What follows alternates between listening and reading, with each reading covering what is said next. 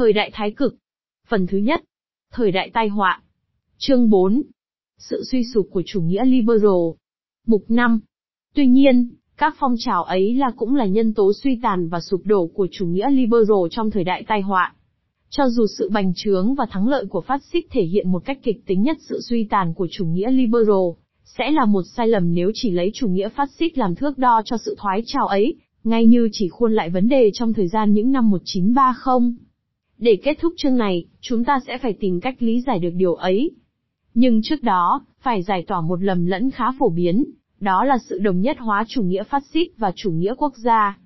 Các phong trào phát xít có xu hướng kích động những mê đắm và thành kiến quốc gia chủ nghĩa cũng là điều đương nhiên, dù rằng những nhà nước phường hội chủ nghĩa nửa phát xít như Bồ Đào Nha và Áo những năm 1934, 1938 thuộc dòng Kitô giáo thì hướng căm thù tuyệt đối vào nhân dân và những nước thuộc tôn giáo khác hoặc vô thần. Và chăng, một lập trường đơn thuần quốc gia chủ nghĩa cũng khó mà giữ vững đối với những phong trào phát xít bản địa, ở những nước bị Đức và Italia chinh phục và chiếm. Đóng, số phận của chúng lệ thuộc vào sự chiến thắng của Đức và Italia trong cuộc đấu tranh chống lại chính phủ của nước họ. Trong một số trường hợp, Flanders, Hà Lan, Bắc Âu, chúng có thể đồng nhất hóa với Đức, coi như cùng là thành viên của một chủng tộc T, U T, N bao trùm lên tất cả. Song thuận tiện hơn cả là một lập trường nghịch lý hơn, chủ nghĩa quốc tế, và trong thời kỳ chiến tranh, tuyên truyền của tiến sĩ Goebbels cũng đề cao lập trường này. Nước Đức, theo luận điệu ấy, là hạt nhân và bảo đảm duy nhất cho một trật tự châu Âu tương lai, với những viện dẫn quen thuộc về truyền thống vua Charlemagne và chủ nghĩa chống cộng, đây là một giai đoạn lịch sử của ý tưởng về châu Âu mà các sử gia của cộng đồng châu Âu hậu chiến không muốn gợi lại. Các đơn vị vũ trang không phải của Đức chiến đấu dưới ngọn cờ Đức Quốc xã trong Thế chiến thứ hai, chủ yếu trong hàng ngũ SS, thường nhấn mạnh tới khía cạnh quốc tế chủ nghĩa này. Mặt khác, hiển nhiên là không phải chủ nghĩa quốc gia nào cũng có cảm tình với chủ nghĩa phát xít, chẳng phải đơn thuần vì tham vọng của Hitler, và ở một mức thấp hơn, tham vọng của Mussolini, đe dọa một số tổ chức quốc gia chủ nghĩa, thí dụ như Ba Lan và Tiệp. Tại một số nước, ta sẽ thấy, cuộc chiến đấu chống phát xít đã khơi dậy chủ nghĩa yêu nước phái tả, nhất là trong khi chiến tranh tiếp diễn, khi mà cuộc kháng chiến chống phe trục trở thành cuộc chiến tranh của những mặt trận dân tộc, hay những chính phủ đoàn kết mọi xu hướng chính trị, ngoại trừ các phần tử phát xít và phần tử theo Đức. Nói chung, việc một tổ chức quốc gia chủ nghĩa bản địa đứng vào phe phát xít tùy thuộc vào hai nhân tố, một là nó phải giành được quyền lợi nhiều hơn nếu phe trục ở thế thắng, hai là hận thù đối với một nước khác, một sắc tộc khác, như người Do Thái, người Séc Bia chẳng hạn, hoặc lòng căm thù cộng sản phải mạnh hơn cả sự chán ghét người Đức hay người Italia. Vì thế mà người Ba Lan, tuy rất thù ghét người Nga và người Do Thái, đã không hợp tác với Đức Quốc xã, trái hẳn người Lithuania hay một số người Ukraine, bị Liên Xô chiếm đóng từ năm 1939 đến năm 1941. Tại sao chủ nghĩa tự do lại suy thoái trong thời kỳ giữa hai cuộc thế chiến, ngay cả ở những nước không chấp nhận phát xít. Ở phương Tây, những người cấp tiến, xã hội và cộng sản đã trải qua giai đoạn này có khuynh hướng coi thời kỳ khủng hoảng toàn cầu là cơn hấp hối của hệ thống tư bản. Chủ nghĩa tư bản, theo họ, không còn khả năng cai quản thông qua chế độ dân chủ đại nghị và trong khuôn khổ các quyền tự do liberal nhờ đó các phong trào lao động ôn hòa và cải lương chủ nghĩa đã có khả năng khai triển. Phải đối phó với những vấn đề kinh tế nan giải hay với giai cấp công nhân ngày càng cách mạng, Giai cấp tư sản từ nay phải dùng sức mạnh và áp chế, một cái gì đó như chủ nghĩa phát xít chẳng hạn. Năm 1945, cả chủ nghĩa tư bản lẫn chế độ dân chủ liberal đã tái hồi, trong vinh quang, nên, vượt qua những ngôn từ hơi cực đoan, người ta dễ quên rằng quan điểm nói trên không phải là không có cơ sở. Các hệ thống dân chủ không thể vận hành suôn sẻ nếu không có một sự đồng thuận cơ bản của đại đa số công dân, họ phải chấp nhận nhà nước và hệ thống xã hội, hay ít nhất cũng chịu thương lượng để đi tới thỏa hiệp. Nếu kinh tế thịnh vượng thì điều ấy dễ thực hiện. Song ở đại bộ phận châu Âu, từ 1918 đến ngày Thế chiến thứ hai bùng nổ, những điều kiện ấy không hội đủ. Nơi nào cũng xảy ra hoặc sắp sửa xảy ra đại họa về mặt xã hội.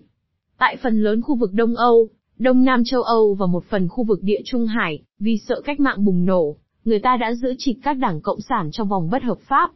hố ngăn cách không gì vượt qua nổi giữa phái hữu và phái tả, dù là phái tả ôn hòa, đã dẫn tới sự cáo chung của nền dân chủ Áo trong thời gian 1930, 1934. Trong khi đó thì sau năm 1945, nó lại nảy nở cũng vẫn với chế độ lưỡng đảng Kitô giáo và xã hội.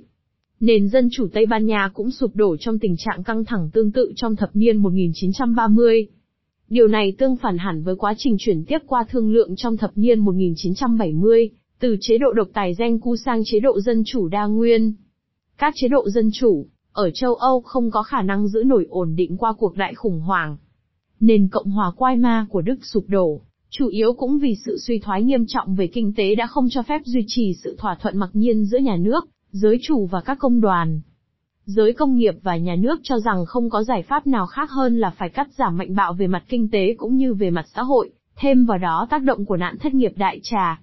Giữa năm 1932, tổng số phiếu bầu của cử tri bỏ cho Nazi và Cộng sản đạt đa số tuyệt đối, còn số phiếu ủng hộ chế độ Cộng hòa chỉ chiếm khoảng một phần ba cử tri. Ngược lại, hiển nhiên là sự ổn định của các chế độ dân chủ sau Thế chiến thứ hai, đặc biệt của chế độ Cộng hòa Liên bang Đức mới ra đời, dựa trên phép lạ kinh tế của những thập niên ấy. Khi mà chính quyền có đủ trong tay để phân phối, thỏa mãn mọi yêu sách, một khi mà đa số các công dân nhận thấy mức sống của mình được nâng cao đều đặn, thì hiếm khi nào đời sống chính trị lại trải qua những cơn sốt nóng. Xu hướng chủ đạo của thời kỳ này là thỏa hiệp và đồng thuận, ngay cả những người chủ trương quyết liệt phải lật đổ chủ nghĩa tư bản cũng phải thừa nhận rằng cứ giữ nguyên trạng như vậy thì về mặt lý luận khó chấp nhận đấy, nhưng trên thực tế không đến nỗi, còn những nhà quán quân cứng đầu nhất của chủ nghĩa tư bản cũng coi là tự nhiên, bình thường phải có những chế độ bảo hộ xã hội, phải thường xuyên thương lượng với các công đoàn về việc tăng lương bổng và các thứ phúc lợi khác. Dẫu sao đó mới chỉ là một phần của câu trả lời, cuộc khủng hoảng của thập niên 1930 đã chứng minh điều đó. Cùng một tình huống, công nhân trong công đoàn không chịu chấp nhận những cắt giảm do khủng hoảng áp đặt, đã dẫn tới sự sụp đổ chế độ nghị viện ở Đức, và cuối cùng, tới việc bổ nhiệm Hitler làm thủ tướng, trong khi ở Anh, người ta chỉ thấy chính phủ công đảng bị thay thế thẳng thừng bằng một chính phủ quốc gia, bảo thủ, trong khuôn khổ một chế độ nghị viện ổn định và vững vàng. Cuộc khủng hoảng không nhất thiết dẫn tới đình chỉ hoặc bãi bỏ dân chủ đại nghị, điều này biểu lộ rõ ràng khi ta xem xét hậu quả chính trị của nó tại Hoa Kỳ tức chính sách New Deal của Roosevelt, và ở Bắc Âu tức thắng lợi của Đảng Xã hội Dân Chủ. Chỉ ở châu Mỹ Latin là nơi tài khoản công cộng chủ yếu lệ thuộc vào xuất khẩu một vài nguyên liệu đột nhiên tụt giá một cách thảm kịch, cuộc khủng hoảng mới dẫn tới sự sụp đổ hầu như tức thời và tự động của các chính quyền tại vị, phần đông do một cuộc đảo chính quân sự. Cũng cần nói thêm là ở vài nơi Chile và Colombia, sự thay đổi chính trị lại đi theo chiều hướng ngược lại. Xét cho cùng, sở dĩ chính thể tự do là một chế độ mảnh mai dễ vỡ, cũng vì hình thái đặc trưng của nó dân chủ đại nghị, ít khi là một cung cách có tính thuyết phục để lãnh đạo quốc gia, và những điều kiện của thời đại tai họa lại chẳng mấy thuận lợi cho sự vận hành, nói chi đến vận hành hiệu quả của chế độ dân chủ đại nghị. Điều kiện đầu tiên là nó phải được sự đồng thuận và có được tính chính đáng. Dân chủ dựa trên sự đồng thuận, nó không tạo ra sự đồng thuận ấy, trừ phi, trong trường hợp những chế độ dân chủ đã có căn cơ và ổn định, quá trình bầu cử đều đặn đã tạo ra cho các công dân, kể cả những người thuộc thiểu số, cảm tưởng là chính quy trình bầu cử đó đã mang lại tính chính đáng cho chính phủ được bầu ra. Nhưng giữa hai cuộc thế chiến, chẳng mấy nước đã có được chế độ dân chủ căn cơ và ổn định như thế. Thực ra, cho đến đầu thế kỷ 20, ngoại trừ Hoa Kỳ và nước Pháp, dân chủ là một chế độ ngoại lệ trên thế giới. Thật vậy, sau thế chiến thứ nhất, ít nhất 10 nước châu Âu là những quốc gia mới ra đời hoặc khác hẳn những nhà nước trước đó, nên trong con mắt của dân chúng, nó không có sự chính danh nào đáng kể. Số nước dân chủ ổn định càng ít hơn. Trong thời đại tai họa, đời sống chính trị của các quốc gia thường diễn ra trong tình trạng khủng hoảng. Điều kiện thứ hai là mức độ tương thích giữa các thành phần trong nhân dân, mà cuộc bỏ phiếu dân làm chủ, phải bầu ra chính phủ chung. Trái ngược với quan điểm của các nhà nhân học, xã hội học hay các chính khách đi thâm nhập thực địa, lý thuyết chính thức của xã hội tư sản tự do không công nhận nhân dân, là tập hợp các nhóm, cộng đồng hay tập thể với những quyền lợi riêng của chúng. Nhân dân, như vậy là một khái niệm hơn là một thực thể gồm những con người bằng da bằng thịt, nó hội tụ những cá thể, mỗi cá thể là một lá phiếu độc lập, cộng lại thành những đa số và thiểu số số học, thể hiện qua các nghị viện để trở thành đa số cầm quyền và thiểu số đối lập. Khi sự thể hiện dân chủ ấy xóa nhòa được những ranh giới trong cộng đồng dân tộc, hay khi có thể tìm ra được những mảnh đất thỏa thuận, tháo gỡ được những xung đột, thì nền dân chủ có thể vận hành suôn sẻ. Trong thời đại cách mạng, trong thời kỳ có quá nhiều căng thẳng, thì đấu tranh giai cấp giành chỗ của hòa bình giữa các giai cấp. Sự bất dung tư tưởng, sự bất khoan giai cấp dẫn tới sụp đổ dân chủ. Thêm vào đó, những hòa ước cầu thả sau 1918 đã nhân bản cái mà đến cuối thế kỷ 20 này, chúng ta thấy rõ đó là một thứ sáu, rút của dân chủ, phân chia khối dân sự theo những tiêu chuẩn thuần túy sắc tộc, dân tộc hay tôn giáo như ở nước Nam Tư và Otter. Ba cộng đồng sắc tộc tôn giáo bỏ phiếu cả khối như một như ở Bosnia, hai cộng đồng không đội trời chung như ở Otter, 62 chính đảng, mỗi đảng là của một bộ tộc hay thị tộc như ở Somalia. Chúng ta biết, không thể nào làm nền tảng cho một chính thể vững vàng, mà chỉ có thể gây ra bất an hay nội chiến, trừ phi có một nhóm trong đó hoặc một quyền lực ngoại lai đủ mạnh để thống trị một cách không dân chủ. Sự suy tàn của ba đế chế đa dân tộc Áo, Hung, Nga và Thổ dẫn tới kết quả là ba nhà nước siêu dân tộc, trong đó chính phủ đối xử một cách trung lập đối với nhiều dân tộc thành viên, ở dưới quyền cai trị của mình, được thay thế bằng nhiều nhà nước đa dân tộc, mỗi nhà nước lại tự coi mình là của một, thẳng hoặc hai hay ba cộng đồng dân tộc sống trong biên cương của mình. Điều kiện thứ ba là các chính phủ dân chủ không phải cai quản quá nhiều. Các nghị viện được lập ra không phải để cai quản mà là để kiểm soát quyền lực của những người cầm quyền. Chức năng này còn thấy rất rõ trong quan hệ giữa Quốc hội và Tổng thống Hoa Kỳ. Đó là những hệ thống được thiết kế như những cái phanh mà rồi hoàn cảnh buộc phải đóng vai trò của động cơ. Được bầu từ khối cử tri thu hẹp, các nghị viện được lập ra ngày càng nhiều từ thời đại của các cuộc cách mạng, nhưng xã hội tư sản thế kỷ 19 giả định rằng, về cơ bản, cuộc sống của công dân không thuộc về diện chính quyền mà thuộc diện của nền kinh tế tự điều hòa và của thế giới các hội đoàn tư nhân không chính thức tức là xã hội dân sự. Như thế là tránh né khó khăn trong việc cầm quyền thông qua nghị viện bằng hai cách, chờ đợi là các nghị viện không cai quản và làm luật quá nhiều, và tưởng rằng chính quyền hay đúng hơn, guồng máy hành chính, có thể vận hành bất chấp sự đồng bóng của các nghị viện.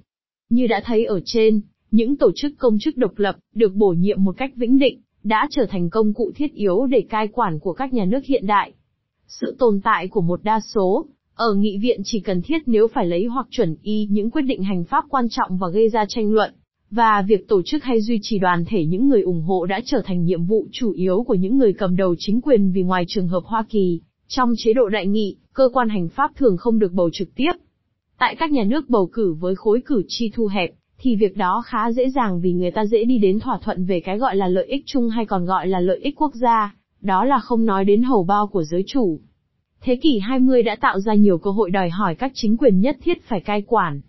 Loại nhà nước chỉ cần quy định những luật lệ cơ bản cho nền kinh tế và cho xã hội dân sự, chỉ cần cung cấp công an, nhà tù và quân đội để xử lý những nguy cơ đối nội và đối ngoại, loại nhà nước gác gian ban đêm, theo quan niệm của những bộ óc chính trị tự coi là siêu, đã trở thành lỗi thời như cái nghề gác đêm được dùng làm điển tích cho hình ảnh ấy. Điều kiện thứ tư là tài nguyên phong phú và sự phồn thịnh. Các chế độ dân chủ trong thập niên 1920 đã tan nát dưới áp lực của cách mạng và phản cách mạng như ở Hung, Italia, Bồ Đào Nha hay những xung đột dân tộc như ở Ba Lan, Nam Tư, trong thập niên 1930 là do áp lực của suy thoái kinh tế. Muốn thấy rõ, chỉ việc so sánh không khí chính trị của nước Đức thời Weimar, nước Áo những năm 1920 với tình hình Cộng hòa Liên bang Đức và nước Áo sau năm 1945. Ngay những xung đột dân tộc cũng không đến nỗi nan giải, nếu các chính khách đứng đầu các thiểu số có thể được tài trợ bằng ngân sách nhà nước. Đó là nguồn sức mạnh của đảng Điền Chủ ở Tiệp Khắc, nước thực sự dân chủ duy nhất ở Trung và Đông Âu. Đảng này biết chia sẻ lợi lộc không phân biện danh giới dân tộc. Nhưng sang thập niên 1930, Tiệp Khắc không còn duy trì được sự hòa thuận giữa các sắc tộc Séc, Slovak, Đức và Ukraine nữa. Trong tình hình như vậy, dân chủ có nguy cơ chỉ còn là bộ máy chính thức hóa sự ly khai giữa các nhóm không thể hòa giải. Ngay trong những trường hợp thuận lợi nhất, nó cũng không thể mang lại một nền tảng ổn định cho một chính quyền dân chủ, nhất là khi áp dụng lý thuyết về đề cử đại diện một cách cứng nhắc theo đúng tỷ lệ số phiếu. Trong giai đoạn khủng hoảng, khi không lập ra được một đa số ở nghị viện, như ở Đức, trái ngược với tình hình bên Anh, thì đương nhiên nảy ra ý muốn đi tìm một con đường khác, một ý muốn không thể cưỡng lại. Ngay tại những nước dân chủ ổn định, nhiều công dân vẫn nghĩ rằng những chia rẽ về mặt chính trị, vốn là hệ quả của chế độ dân chủ là tai hại, chứ không phải là lợi thế của chế độ. Ngôn ngữ của đời sống chính trị đã biến các ứng viên và các đảng phái thành những đại diện cho quyền lợi quốc gia, hơn là đại diện cho những quyền lợi của đảng phái. Trong thời kỳ khủng hoảng, người ta cảm nhận cái giá phải trả cho dân chủ là quá cao, không thể chịu được, còn những thuận lợi của dân chủ thì mông lung, mờ mịt. Trong tình hình như vậy, cũng dễ hiểu là nền dân chủ đại nghị tại các quốc gia kế thừa các đế chế trước đó, cũng như các quốc gia, Ở phần lớn thế giới bên bờ địa Trung Hải hay ở châu Mỹ Latin, khác nào cái cây mảnh mai mọc trên mảnh đất cày lên sỏi đá. Luận điểm mạnh nhất có thể đưa ra để biện minh cho dân chủ, xấu và dở đến đâu thì nó cũng vẫn hơn bất cứ chế độ nào khác, tự nó cũng ỉu xìu. Giữa hai cuộc thế chiến, nó không có vẻ gì hiện thực hay thuyết phục. Cả những người ủng hộ nó cũng thiếu tự tin. Sự thoái trào xem ra không thể tránh được, một khi mà ngay ở Hoa Kỳ, những nhà quan sát nghiêm chỉnh tuy hơi lấy giọng đưa đám không cần thiết, đã phải khẳng định, ngay ở đây, điều đó cũng có thể xảy ra. Không ai tiên đoán hay hy vọng một cách nghiêm chỉnh là dân chủ sẽ tái sinh sau chiến tranh, và càng không tiên đoán hay hy vọng rằng nó sẽ trở lại vào đầu thập niên 1990, như hình thái chủ đạo của chính quyền trên thế giới, cho dù chỉ trong một thời gian ngắn ngủi. Đối với những ai nhìn lại tình hình những năm giữa hai cuộc thế chiến, thì sự suy sụp của các chế độ tự do có thể hiện ra như một cái ngoặc ngắn trong tiến trình đi lên của nó xuyên suốt thế kỷ. Khốn nỗi, với thiên niên kỷ mới đang tới gần, triển vọng đầy bất chắc của nền dân chủ không còn là viễn tượng xa vời nữa. Đáng buồn là rất có thể thế giới sẽ lại bước vào một thời kỳ mà nền dân chủ có vẻ sẽ không mang lại lợi ích như trong thời kỳ 1950, 1980 nữa,